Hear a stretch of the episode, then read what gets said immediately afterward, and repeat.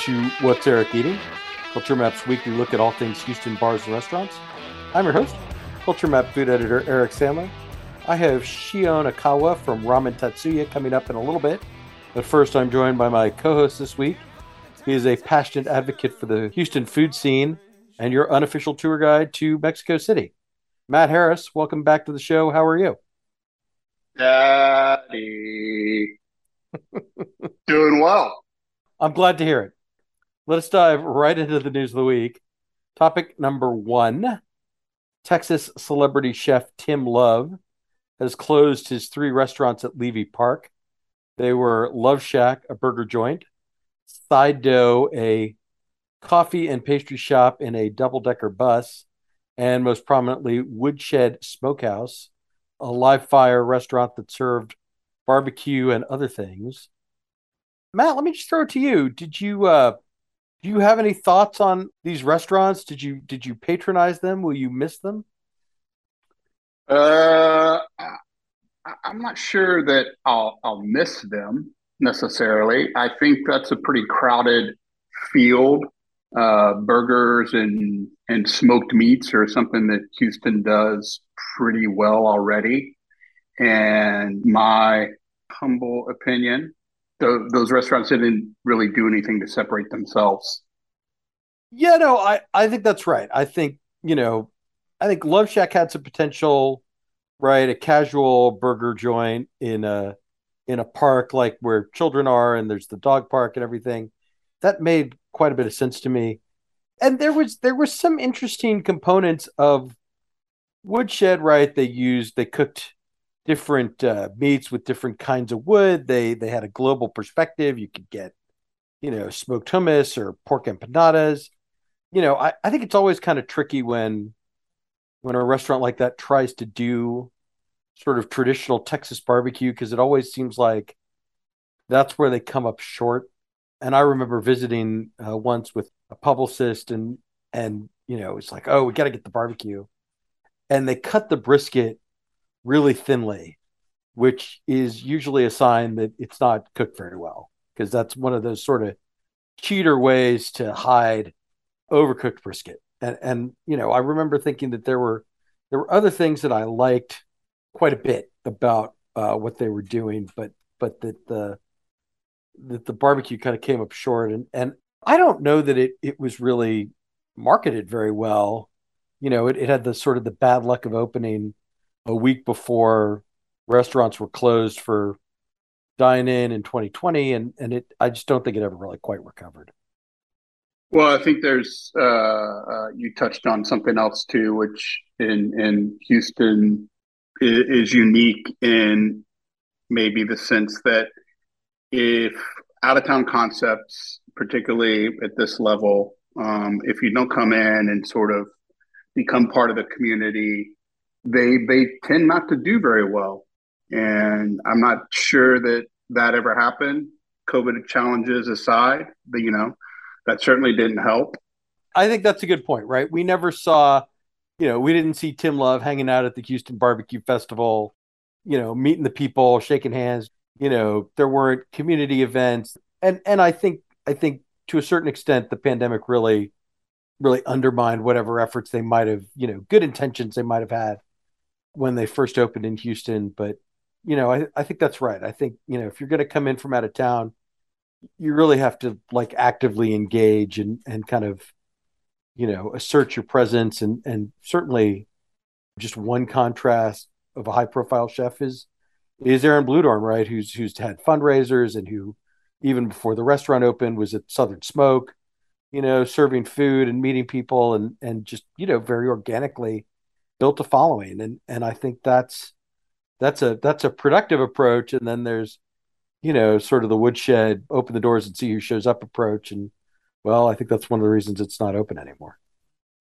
And, you know it's usually they're usually more than than one reason. I think that certainly didn't help. And again will I miss them? No but that's that's not necessarily a bad thing. It's not a criticism against them Sure, but humor me, speculate just a little bit. I mean, we have I don't know about the double decker bus, but you know, from my perspective, we have the the burger stand in one corner of the park and the you know a really nice looking uh, very well equipped restaurant uh, in the other corner. Do you have like a wish list? Is there anything in particular you would like to see uh, take that take that location and and reconcept it?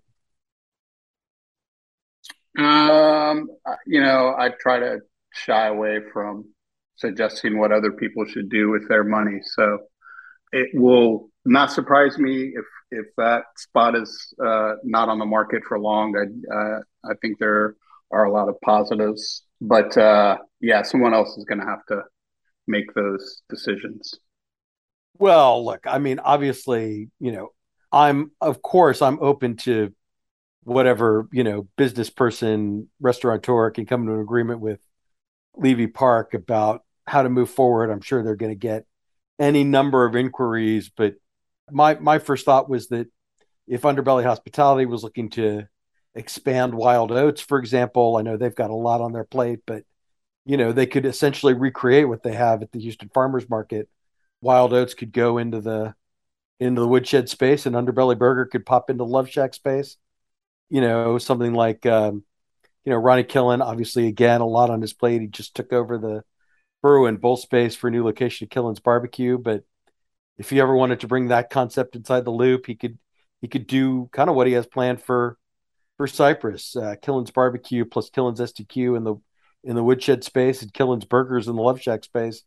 You know, maybe throw in a couple of the tacos from Killen's TMX, but but obviously, you know, it's all it. You know that that's pure speculation based on absolutely nothing other than me sort of thinking about like what what could potentially be a fit there, and so we'll see you know, I, I'm I'm obviously uh, will be very curious to see who claims it and and what happens because it's it's such a great it's such a great property. It's a you know it's a thriving park. It's it's right in the heart of Upper Kirby. It's uh, right next to Greenway Plaza. It's got all the potential in the world.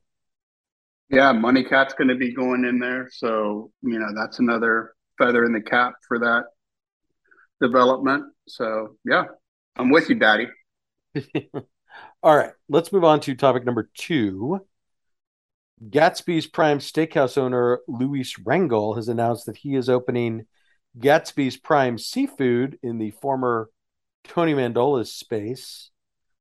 Uh, Matt, I know we've talked about Gatsby's Prime Steakhouse on the show a couple of times, but have you had the opportunity to dine there? And if so, what is your opinion of it? Uh, I have not personally, I will say, just in talking to people, it's consistently has received thumbs up, but uh, it has evaded me. I'm gonna I'm gonna put the uh, put the onus on Gatsby, not myself. yeah, it never never accept responsibility. You know, I, I will say, like I've I've been there once and really enjoyed it. And part of what I enjoyed about it was, you know, it's it's very sort of classic I say classic modern. It's it's similar in its approach to, you know, certainly Steak 48 or Mastro's, you know, elaborate seafood towers, you know, big steaks, lots of creative sides, like way beyond the usual, you know, cream spinach and and that kind of thing. But like you, I'd say that the feedback that I get from friends is that it's consistent. It, it's it's very consistent and very good. So you know that speaks well of of the whole team over there and the other thing that speaks well of it is that it's grown. You know, there was that, uh, you know, when it first opened, they had the bar next door, Daisy Buchanan's. You know, they realized pretty quickly that that just needed to be more Gatsby's. You know, and so they they merged them together, and uh, yeah, it's been from from all accounts very successful. And so, you know, I'm I'm excited to kind of see what they do in this larger space. I don't know. What do you think about you know, there's a lot going on in that kind of, you know, West Gray, West Dallas, Allen Parkway corridor. You know, certainly Georgia James just opened there. We have Andiron, the new uh, live fire concept from the guys behind uh, the pit room and Candente coming soon. How do you see Gatsby's Prime Seafood fitting into everything that's going on over there? Well, I mean, certainly probably better that it's not steak but I will say I think that seafood has some potential for for growth there. So it seems like a good fit. Yeah, I, I think, you know, the, the one thing that sort of occurs to me is that part of what makes Gatsby so exciting is that it's it's intimate. It's not quite it's not quite New York shoulder to shoulder, but you know, it is in that old Pax Americana space that was always pretty tight. And so how do they keep the intimacy that's that's maybe a core component, but apply it to a, a restaurant space that's seven thousand square feet, or or maybe you don't. Maybe you just go in another direction, and that'll be their their challenge to create just a whole different atmosphere. But but I'll be I'll be very curious to see how that comes together. As you said, it, it's uh, uh, the competition for the dining dollar is is going to be pretty fierce over there. But I, I, I do think generally that there is is space for a seafood concept. So if they if they can do that successfully, I think that's good for both them and for the Houston diner. Absolutely. And then topic number three, I thought we should note that Tim Hortons, the Canadian favorite coffee and donut shop, has opened its first location in Katy.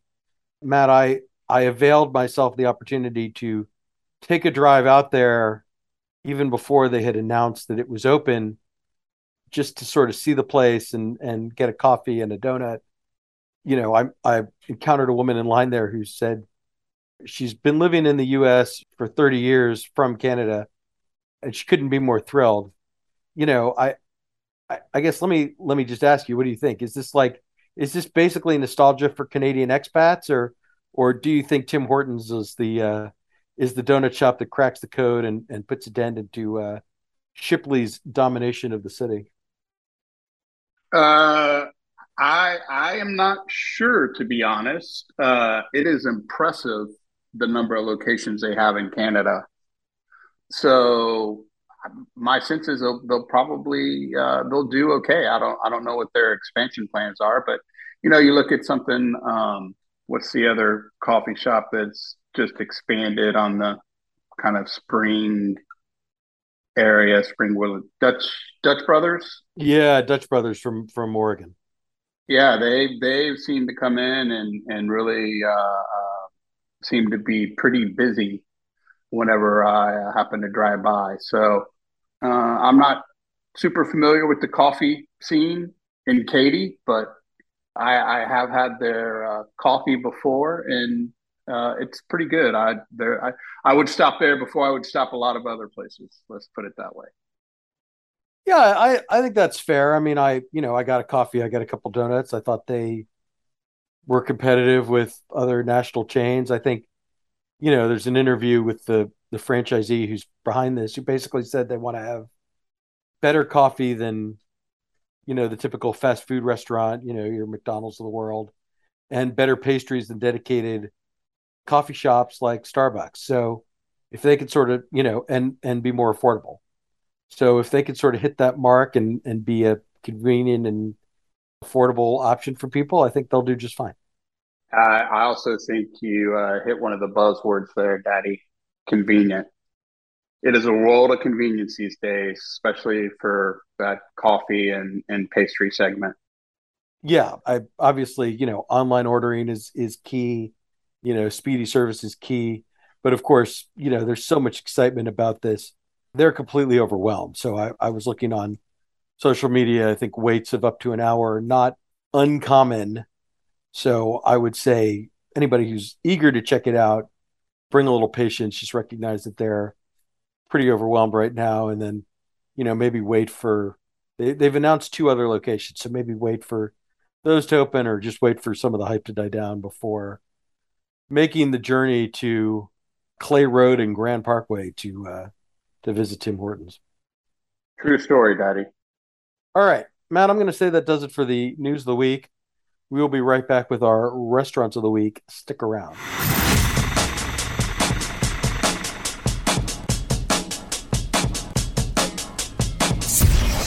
This podcast is brought to you by Green Street. Located in the heart of downtown Houston, Green Street celebrates delicious cuisine, exciting entertainment, and live music, all in a vibrant urban setting. Green Street is the perfect spot for a dinner and drinks before or after a big game downtown. Grab a bite al fresco from on site restaurants such as Guadalajara del Centro, The Palm, House of Blues, or M&S Seafood Steaks and Oysters. Now, I'll have to say, I had the opportunity to visit the Palm, which relocated to downtown last year. It's an exciting update to just a classic Houston steakhouse, still with the prime steaks, still with the giant lobsters, but in a refreshed and updated atmosphere. If you're not coming for dinner or after dinner, enjoy a drink and live entertainment from Pete's Dueling Piano Bar, or grab your friends and head to 810 Billiards and Bowling for a night of fun. Whatever the occasion, make Green Street your downtown destination of choice. Located at 1201 Fannin Street, go to greenstreetdowntown.com to see a full list of bars, restaurants, and entertainment destinations. That's greenstreetdowntown.com.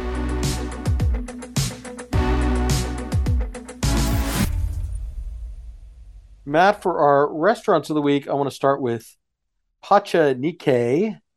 This is the new Peruvian Japanese fusion restaurant that opened on Westheimer just east of the Beltway. It comes from Chef Masaharu, who was at uh, who who originally opened Pacha Nikkei at the Politan Row Food Hall. He's worked at Latin Bites and done a little bit of time in the Mad BCN world.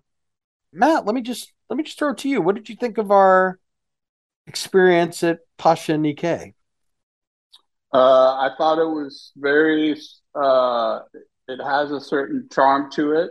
The menu, I think, falls in the uh, the arena that uh, that interests me. Big fan of, of both Peruvian and Japanese food. I enjoyed our meal. I probably will uh, let the kitchen get a little bit of time under their feet uh, before going back. But uh, really comfortable space, really gracious service. So curious, really. that that was that was the takeaway for me. I mean, I agree with most of what you said. I mean, I was I was impressed by the size of the menu. I mean, there's eight different ceviche options. There's you know six or eight uh, maki rolls, a handful of appetizers, and, and, then some hot plates like grilled octopus and of course lomo saltado. So you know, there's there's really like no shortage of choices. You know, I'll be the hatchet man. I'll I'll talk about a couple of the things that that maybe came up a little bit short for us, but but were there a couple of dishes that particularly impressed you? Things you'd go back for? Well, certainly the desserts. They were both outstanding. Yeah, we had a uh, we had the namalaka, a, uh, a chocolate capsule that had a little bit of spice, and then the Lucuma cheesecake. Uh, I found out Alejandra Salas, who used to be at Bludorn, was the consultant who created those recipes for Pacha Nikkei. So that that explains some of their deliciousness. Indeed. Um, the ceviche classico was also a highlight. I, I, thought it was really well balanced. It had just nice textures, quality fish, nice punch of acid, and it just that dish is almost like a, a litmus test. It either kind of is or isn't. So it really checked the box for me, and uh, I thought it was uh, a fair portion size for the price, and uh, that that gave me hope for the other dishes. I think that maybe just need a little bit of tweaking on on on some execution, but enough promise for for me to to uh, kind of put it on the the the calendar, hey, maybe it's time to revisit. Yeah, I you know I, I, there were a couple of dishes that came up a little bit short. You know, certainly the the octopus ceviche was in this like olive brine, and you know I think for me the olive flavor just kind of you know that that brininess just kind of overwhelmed the the flavor of the octopus. And you know we tried octopus again. We got a grilled piece of octopus that just didn't have that that char, you know, that sear I like octopus when it's really firm and meaty. This was just a little bit flabby. Nothing, nothing that can't be fixed necessarily, but maybe something to be mindful of for anyone who's who's headed that way. I, I will say I got a Pacha maki roll that I enjoyed very much with uh, with shrimp tempura and tuna, a little sweetness from mango. You know, just a really enjoyable, uh, kind of fun fusion sushi roll. So yeah, I mean, I I I, I think there's a lot to like here. You know, I've I've remembered after we had ordered and and I was sort of looking at their social media like, ah, you know, probably should have gotten the lobster ceviche, treated ourselves to that. You know, they have a full range of Peruvian cocktails. I had a, a really nice pisco sour. So, you know, I think wobbles aside, I think there's there's there's some excitement about this about this restaurant and, and a place that I I'd like to go back. You know, uh, you know, give them give them a couple weeks to kind of get their sea legs and then give it another shot. Something like that, Daddy. And then uh, the other restaurant I want to talk to you about is Neo, because we both dined there recently. This is the the omakase concept in in a clothing store in Montrose. I think we've talked about Neo kind of in in other contexts in our end of year wrap up. We've sort of debated whether or not it's a restaurant.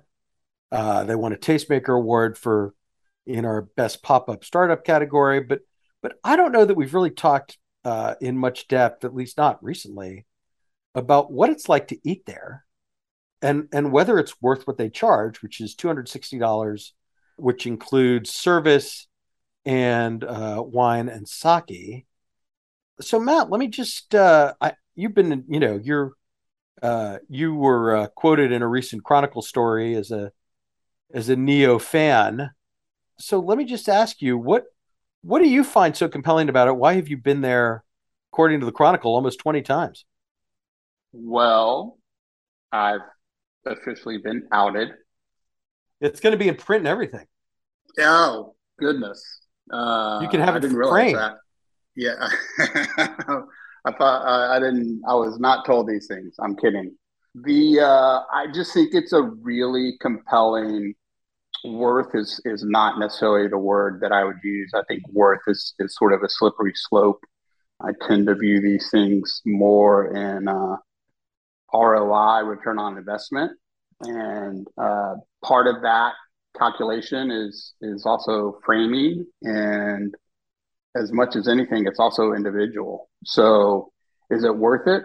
I think that that's something that each person needs to decide. For me is it is it quote unquote worth it well clearly i've i've been often i've had nothing but exceptional experiences it it checks the the uh, on, on the on the ROI. Reminds me of the uh, hot crazy matrix, which we all may or may not be familiar with. Neo is the unicorn, so I think if someone is considering going and it's something, obviously they're familiar with the price, they're familiar. that's that's not a. Uh, it's not an inexpensive proposition, but it is not an inexpensive proposition. But but I think for me, having just been there, I, I was so impressed just with the way they're able to layer different flavors of you know really builds the umami uh, in some of these dishes. I mean, I think about you know the 28 day dry aged uh, mackerel with black garlic mole.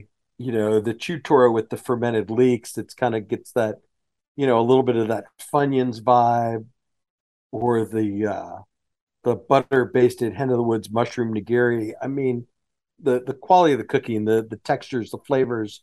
You know, I I, I haven't had dishes like that, and and the way that that the two chefs are able to sort of pull, you know, one dish is inspired by bagels and lox, one dish is inspired by trips to Mexico. You know, it's not it's not just a, a traditional Japanese progression. It's it's it's incorporating all these other flavors and that's really exciting to me as a diner and that's you know i there's not really another opportunity like that at least in houston that i'm aware of and so you know i i would say it's worth it you know assuming you can afford it assuming you like this kind of dining you know counter service very intimate room and all that i think it's very rewarding right i, I think that uh, you know they don't take themselves too seriously the the level of ingredients they're using is is very high. They use them in ways that are unique and interesting, and you know you're they're checking the boxes. You're you're getting sweet, savory. The desserts are fantastic. Um, as as I alluded to in in the article, it, it's it's a complete experience, and when and there's something to me that's very attractive as a diner because it it's it's that experience that keeps me going back. It's you know, is it it, does the food stand up? Absolutely, but the experience uh, just sort of grabs me in a way, and and you know if I uh, I mentioned the the framing in that uh, is it worth it or not, and the framing for me is along the lines of I can go out for two nicer meals, or I can visit Neo once, and I'm likely going to choose Neo. Right. I, I think, you know, part of what, you know, you talked about the experience, but it's only eight people around that counter on any given night. And so, you know, if you have a question about a way a dish is prepared or, or what inspired something, you know, just speak up. And, and it's, it's hard to find that level of interaction with the chefs preparing your food at any other restaurant. You know, that kind of personal attention, that, that level of care you know, we talk about wanting an experience, wanting something memorable. It's hard to find, and and I think that's one of the things that's made Neo so successful, even apart from the food. And and like you, I think uh, a reason that I would go back. True story, Daddy. And there, I, I, I try to take three things uh, when I when I go into uh, eating any meal, uh, whether it's Neo or you know whether it's fill in the blank be present, be curious, and be humble. And Neo has made for a really special experience a lot of a lot of times. Absolutely. All right, Matt, I think I'm going to leave it there. Thank you very much. Thanks, Daddy. And I'll be right back with Shion Aikawa.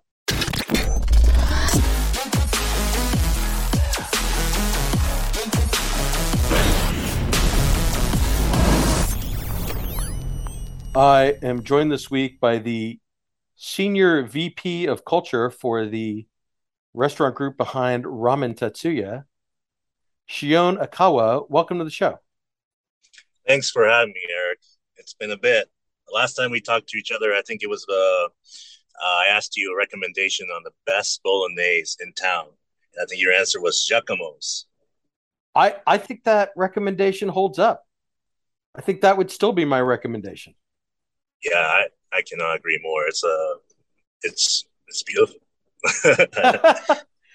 and then just to save myself the DMs, yes, Nono's pasta at uh, Nobie's is also very good and should be on the list.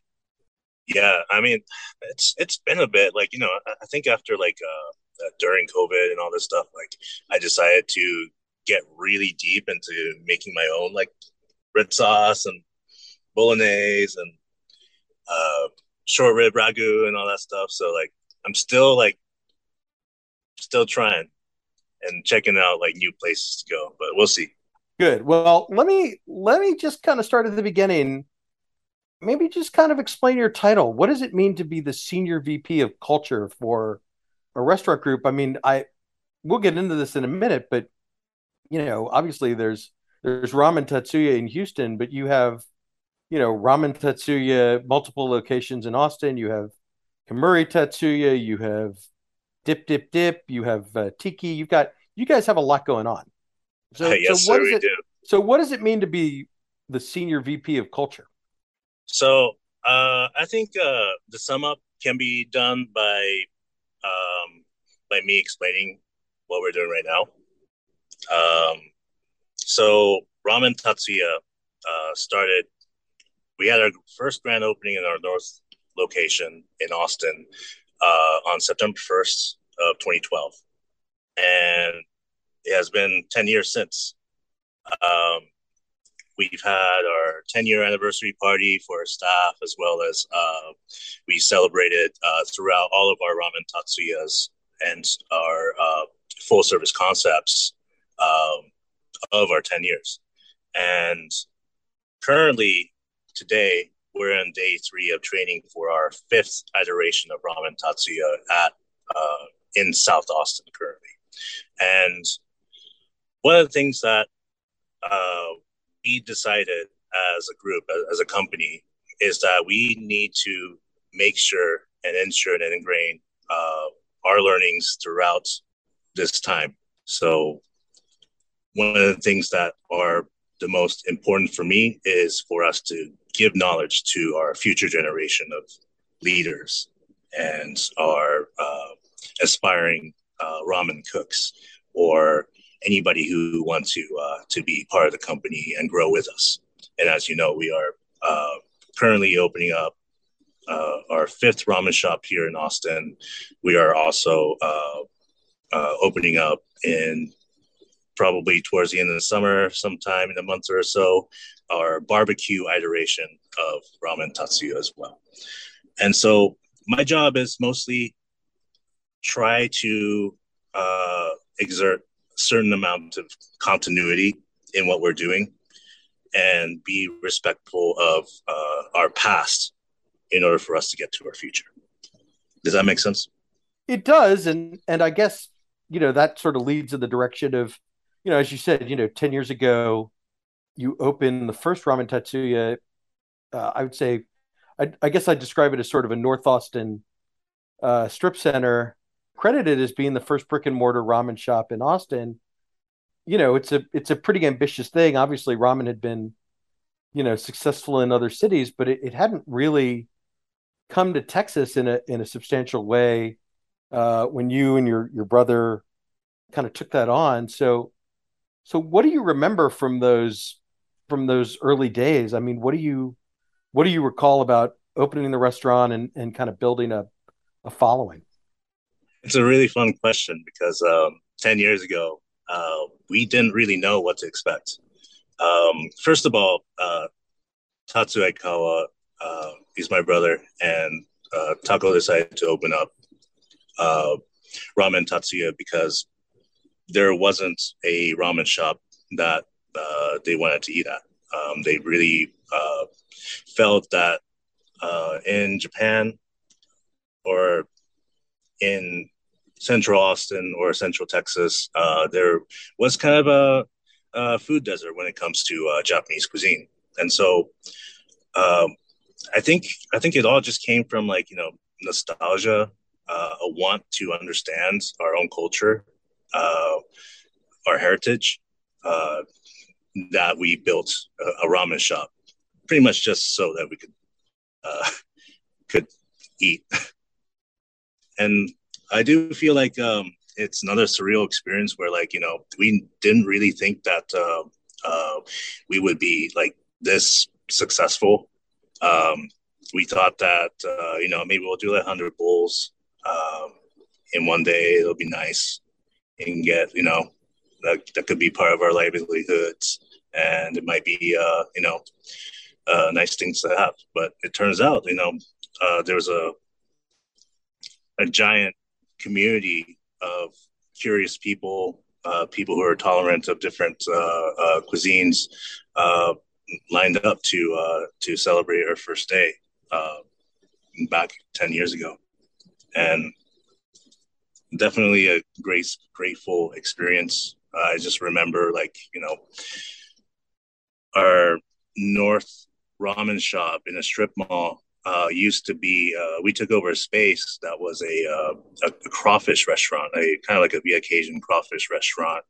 Uh, it doubled as uh, a gambling hall, doubled as a iPhone repair shop, and um, I just remember us scrubbing uh, the pots that we inherited because um, uh, we were like, okay, so we're just gonna be uh, we're just gonna reuse all this stuff and see what we can do about it. Um, our first pasta cooker was like a roasting pan that we uh, uh, we basically jiggered to make uh, a pasta cooker, and uh, we plugged plugged a hole in to make a drain. And basically, for the first like a year and a half, we used this uh, this roasting pan as our pasta cooker, which is if if anybody in the restaurant industry is uh, hearing this, it's like a like what what did you do? Are you are you dumb? And so, yeah, I mean, like I feel like you know, uh, it's really fun to reminisce after ten years that like you know we uh, we bought like uh, tables and chairs from a bankrupt Red Lobster. We paid five hundred bucks for the entire furniture package. uh, yeah, we uh, yeah we repainted uh, we repainted the tables, we repainted the the chairs, and to make it look Asian, we just poked a hole in one of the the seat backs of our chairs. And you can tell, like when you walk into uh, to a Ramen Tatsu-Ya, even in Houston and Austin, um, uh, they all have uh, a pretty uh, pretty good mix of uh, OSB boards. OSB boards are uh, corrugated or just press compressed boards that are like really cheaply made, and we use that as a you know accents and fixtures and and and anything that we can do with them. So uh, kind of kind of a nod to that uh, to those early DIY days, I guess. Yeah, coming coming from there and being here and training our new generations, it's it's completely wacko. It's crazy. It's like beyond our wildest dreams. And and I mean, every day I'm just like, wow. well, yeah. I mean, you know, I I mean, I remember, you know, there was a period of time, you know, 2013, 14, 15, kind of when you know, kind of the standard advice for for food, like food obsessed Houstonians going to Austin was, you know, you got to go to Tatsu-Ya and you got to go to Foreign & Domestic. And that, that began, you know, that they were both kind of in North Austin and relatively speaking, not that far from each other, kind of made it easy. But you, I mean, you, you, you built a, fo- you definitely built a following among Houstonians. It's why you, it's why you opened here. So maybe just kind of look back on, on that decision and, and how you, sort of identified Montrose as as the place to to make your Houston debut? You know, I think um, uh, as far as uh, picking up real estate, um, the location in Montrose is basically is central. Uh, is central to to everything. It's got a great heritage. Um, uh, there's a lot of people that res- respect and tolerate others there, and we were very happy to uh, be uh, uh, welcomed by by the entire community. Uh, we have lots of uh, we have lots of regulars who are within the service industry and the strip, as well as um, you know we frequent them as well. So it's really it's a really fun symbiotic relationship, which is a bubble of of Montrose. Um, one of the reasons why uh, we decided to open up Houston is that you're right, uh, Eric. Um, there were there were like droves of Houstonians uh, coming, um, sometimes in packs of 8, 12, 20, like groups, caravans of 20 people would come from Houston specifically to uh, uh, to wait in line at our north uh, location in Austin, and we we don't really ask questions like, "Hey, where are you coming from?" But like, you know, they're very proud of the fact that you know they, they came all the way from Houston, and they're like, "Yeah, we came from Houston." And then next people in line say, "Yeah, we came from Houston," and uh, we were also looking at our uh, website traffic and, and saw that there's a lot of search uh, happening from this uh, Houston crowd.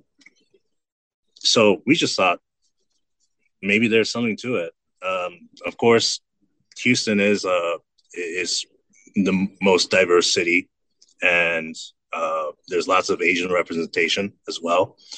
And so uh, we thought that you know a place like Houston, we can we can definitely feel at home. And for the past five years plus, uh, I feel like um, that has been holding true. Yeah, I mean, you know, obviously you know, in Austin, you know, you're kind of known for your for your lines and and you know, that's that's a big part of the experience. You know, I've always found Houstonians are maybe a little bit more skeptical about about doing that. So how did you kind of adapt the Austin dining experience to to suit Houston and and you know, particularly coming out of the pandemic? I mean, what's it what's it been like um operating that restaurant?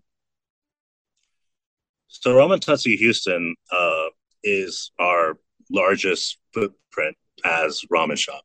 Um, we have the biggest parking lot in the entire company is in Houston, and uh, we we were able to uh, demo a, a, couple buildings in order for us to get to the parking spaces.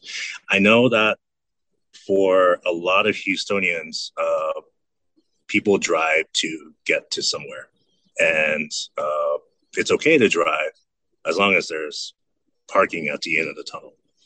And so we opted when we built Ramen Tatsu-Ya in Houston uh, that we one of the the the covenants for for for for being particular for a Houston crowd is to uh, to expand on our parking and be conscious of that. As far as the line in uh, in Houston, um, we at, at the moment we have the same service model as what is in Houston is in Austin, and I think from a lot of the veterans of waiting in line in uh, our locations, they know that like every every few seconds you can to take a step you get to uh, the the line moves faster than it looks, and the the food comes out faster than than it seems, and uh, and I think that um, as long as we can cross that hurdle of uh, somebody's mentality of uh, kind of waiting in line, uh, we are uh, we are good to go and I think it's really fun to actually you know interact with this line and uh, you know grab a drink and um, speak to uh, to your neighbors and uh, get to know them. It's kind of like having a party atmosphere. Um, as much as we uh, we like the line, uh, we we definitely like the people that are in it, and uh, we try to interact with them as as much as possible. Yeah, I I remember going. I don't know several months ago and and you had switched from counter service ordering to sitting at a table and using a QR code to order and oh, yeah. you know I was I was sat by I was seated by this young guy you know and I'm you know I'm in my I've got gray hair I'm in my mid 40s uh and I think he profiled me cuz he was like do you know how that works and I was like uh I was like, did you did you seriously just ask me that? Like we've been living with QR codes for you know two years now. It's like, yeah, buddy, I I got it. Thank you. But you know, yeah, yeah I think I um I, I mean like like on some level I kind of appreciate how efficient it is, right? Because I I order and pay on my phone and and then when I'm done I can walk out and it's all, you know, everything's square. It's true.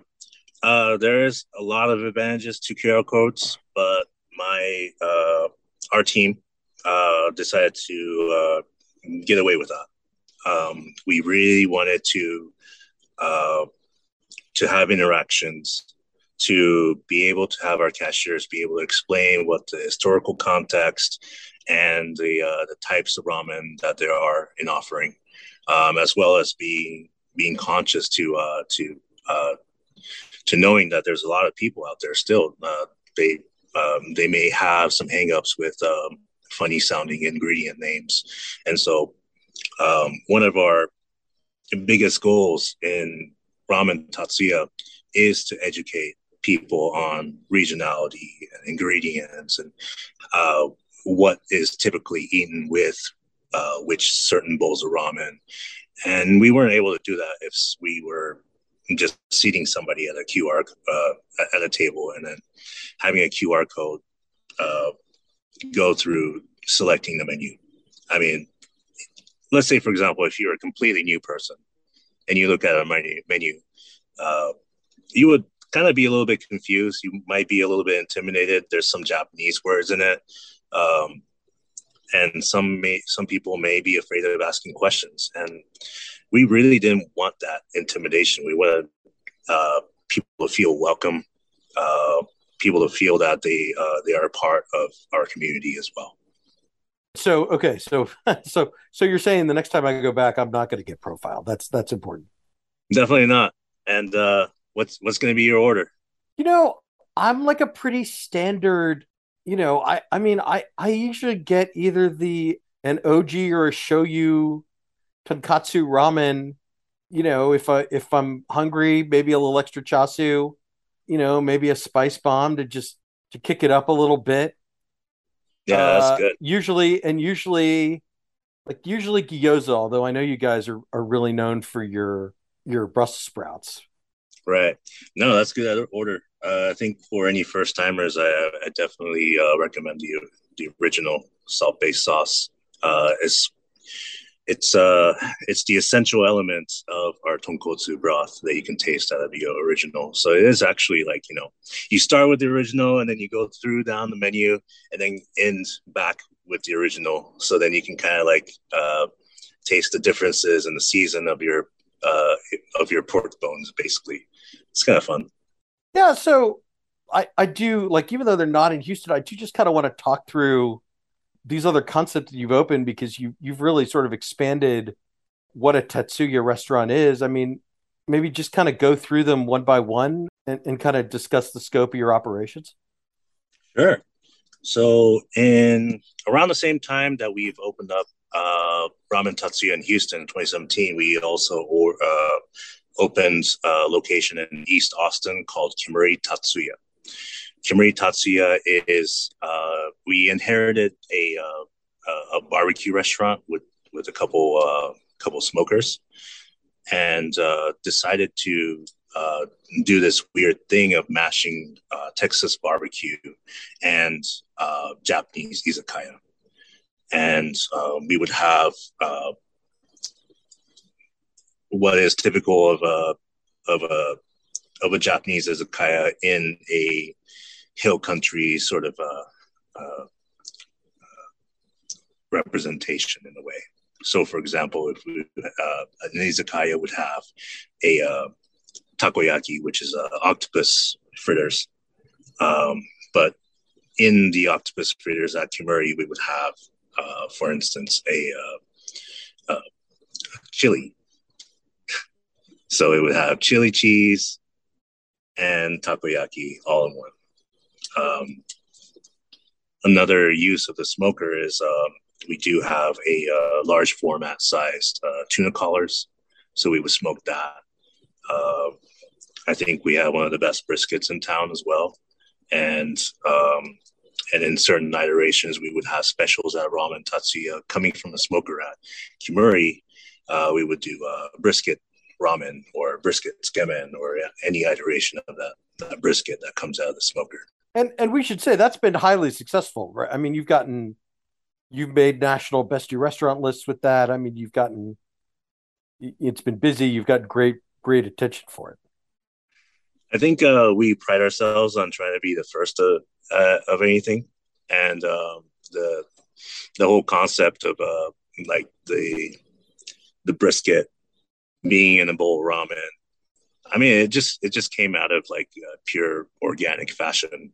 I mean, we we had uh, we had a friend of ours um, that brought in Franklin Barbecue uh, at one point in our North Austin location, and basically we uh, we just put the brisket on the topping um, of of an original where I show you, and then eventually we were like, wait a minute, it's kind of like katsuobushi, like it's kind of like you know smoked tuna um, and it's kind of like the essential elements of uh, of Japanese cuisine, like this uh, bonito flakes.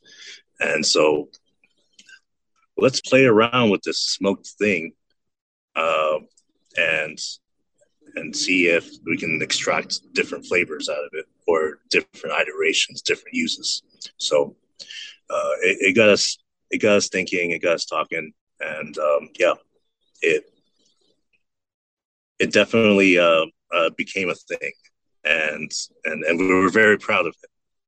So the next in line was uh, Dip Dip Dip Tatsu-Ya was uh, was after that. Uh, Dip Dip Dip is a uh, Japanese hot pot restaurant. Um, one of the differences between like a uh, Szechuan style hot pot restaurant, a Japanese style hot pot restaurant, is that um, uh, it is one of those places where in shabu shabu, uh, one of the tenets of shabu shabu is um, is to showcase um, uh, meat, the quality of meat, and quality of produce. So you're dipping your protein, you're dipping your vegetables into a uh, uh, essentially a very very lightly seasoned broth to cook it, and you're dipping these uh, this protein or vegetable into another sauce to eat it. And so uh, it is the most uh, bare bones way of kind of consuming cooked food, boiling it. And um, we were able to play around with that idea where, um, yeah, you know, uh, oh my gosh, 44 farms is like an hour and a half away. Why don't we go there and like pick up some meat? Um, we have a lot of uh, great relationships with local farmers. We have a mushroom guy. Uh, and so uh, we're very proud of the fact that we can showcase a lot of these uh, uh, uh, our purveyors and vendors in this format, much specifically because um, I, I, feel like you know we we need a little bit more education and seasonality and locality as as a community here. Yeah, and then I guess you have the tiki bar too, right? That's that kind of rounds out the family. Yeah, so Tiki Tatsu-Ya was a was a little bit of a, a, of, of, a change because you know uh, Tiki Tatsu-Ya is not traditionally a, a, Japanese restaurant per se that, that we can uh, we can say that is from Japan, though uh, we take the heritage of um, Hawaiian immigrants uh, we take the uh, the experience of uh, of of uh, Polynesian, Austronesian, um, whatever Indonesian cultures, and uh, and try to apply it into uh, a tiki bar. So there is the food element that is more heavily towards Japanese and uh, Issei Nisei culture in Hawaii, uh, but also um, the the American uh, tiki culture is blended in with our drinks as well.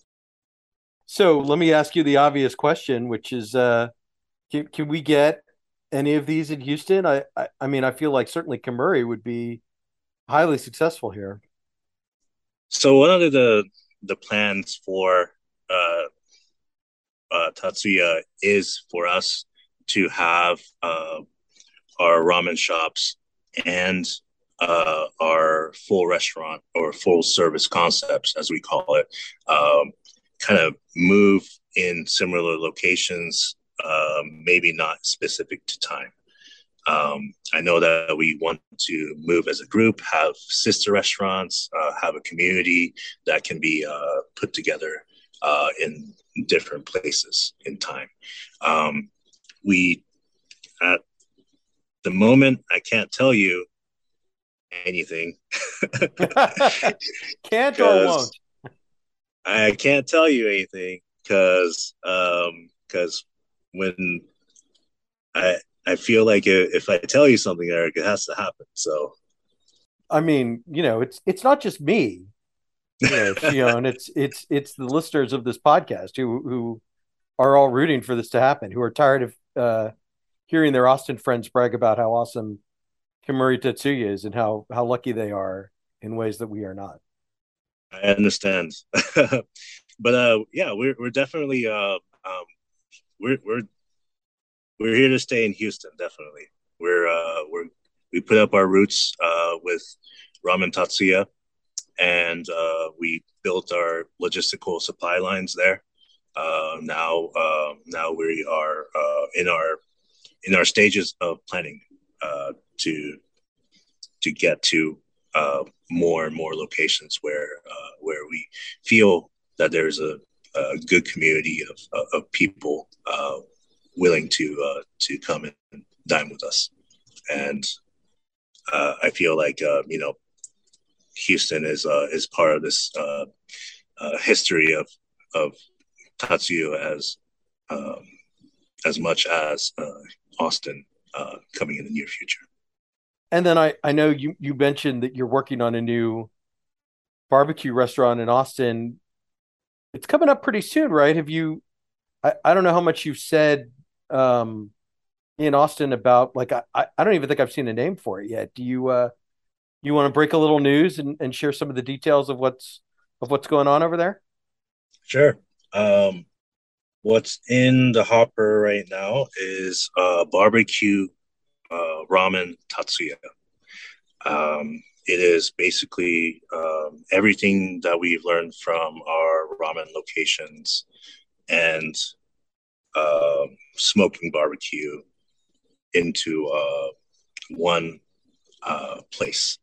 Basically, um, we just wanted to figure out in this space uh, what does it mean for a ramen shop in Texas, uh, more specifically Central Texas, to look like, and uh, and right now we're still in uh, development of a lot of things from menus to beverages to to uh, to the flow of service. Uh, but uh, we know uh, we are going to be answering the question of what does it mean for a ramen shop to be in Central Texas. Does that does that help? Is that very uh, ambiguous?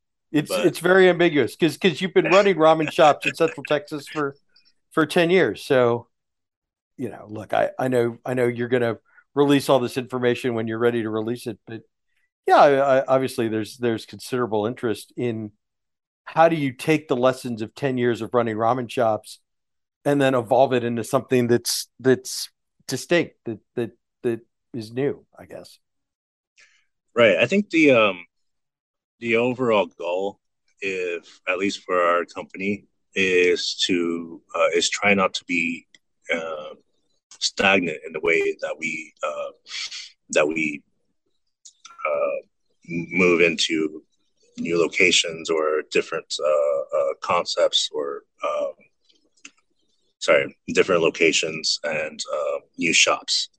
Um, so uh, we ask ourselves uh, um, many times that you know what can we do with ramen that uh, that we haven't done before and i would say that uh, you know this one is kind of like the our, our, first foray into a uh, possible multiverse of of ramen uh, that will happen.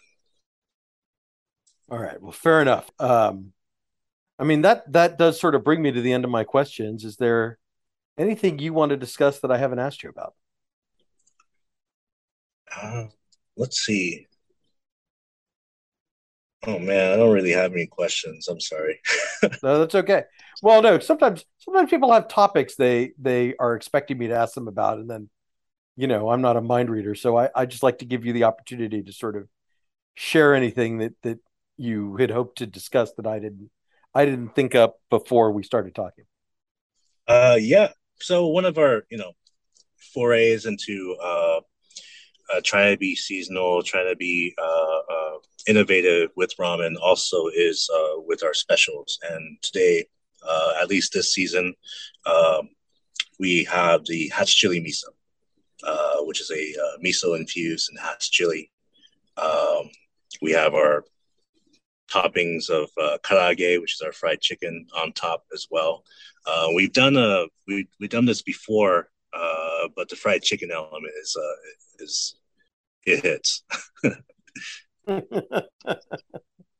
yeah, I would I would eat that. Come on over, man. Yeah, it's been like I said, I guess I don't know when you moved back from uh, QR code ordering to counter service ordering, but I guess I just I outed myself over how long however long that's been since my last meal at at your restaurant. Well, um I feel like um one of the things about Houston is that there's so many choices and there's so many places to eat and i'm, I'm sure as a person who uh, who looks and eats at restaurants as a job uh, you have to go everywhere and i'm seeing like all these like new openings uh, new changes to uh, to uh, uh, to the to landscape of houston and i'm kind of jealous because you know right, now i take a, a majority of my time in austin but like i really want to eat where you eat. I, I really want to go where uh, Houstonians go because, like, uh, right right now, it's this day, like I'm ever jealous of how diverse and how uh, and how much uh, depth there is in in the Houstonian restaurant scene.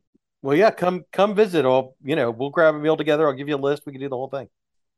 Yeah, I mean, like there's there's not a on sandwich in uh in in Austin where you can get you know uh, duck salad or or I'm, I'm you know it's hard to find banh xeo here.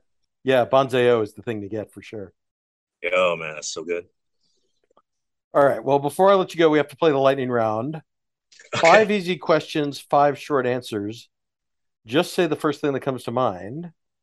Shion Aikawa, what is your favorite ingredient? Salt. What is the first band you ever saw in concert? uh, embarrassingly, it's Fastball. they're a Texas band. That counts for something. Yeah, they're from us. What is your fast food guilty pleasure? It has to come from a restaurant with a drive-through. Oh, easy. Um, so Mexican pizza from Taco Bell, but I so every time I go to Taco Bell, they keep running out. So I'm opting for uh, the consistent uh, Doritos Locos Tacos Supreme. Who is your favorite professional athlete, past or present?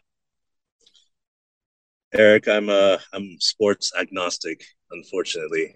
Um, That's okay. That's this this this uh, this podcast airs on a sports talk radio station, so I like to have one sports related question every episode. And then finally, when you go to a pizzeria for the first time, what are your go to toppings? Um, oh, gosh, that's hard. Um, I mean, the go to like I would say like the most basic and the best is pepperoni, but I I like anchovy, ricotta, and lemon.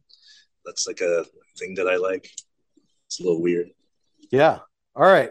Um, well, give us the website and the social media. What's the best way for people to keep track of what's going on with Ramen Tatsu-Ya? Yeah, thank you. Um, our website is ramentatsuya.com and our social media is Ramen Tatsu-Ya as well and Ramen Tatsu-Ya Houston. We have a Houston social media as well as um, as an Austin Ramen Tatsu-Ya Instagram and and Facebook. Well, thanks so much for doing this. This was a lot of fun. Thanks so much, Eric. I appreciate it. It's good talking to you. Yeah. You can follow me on Instagram at Eric Sandler. Keep it locked on culturemap.com for all the latest Houston bar and restaurant news. Thanks so much for listening. I'll be back next week.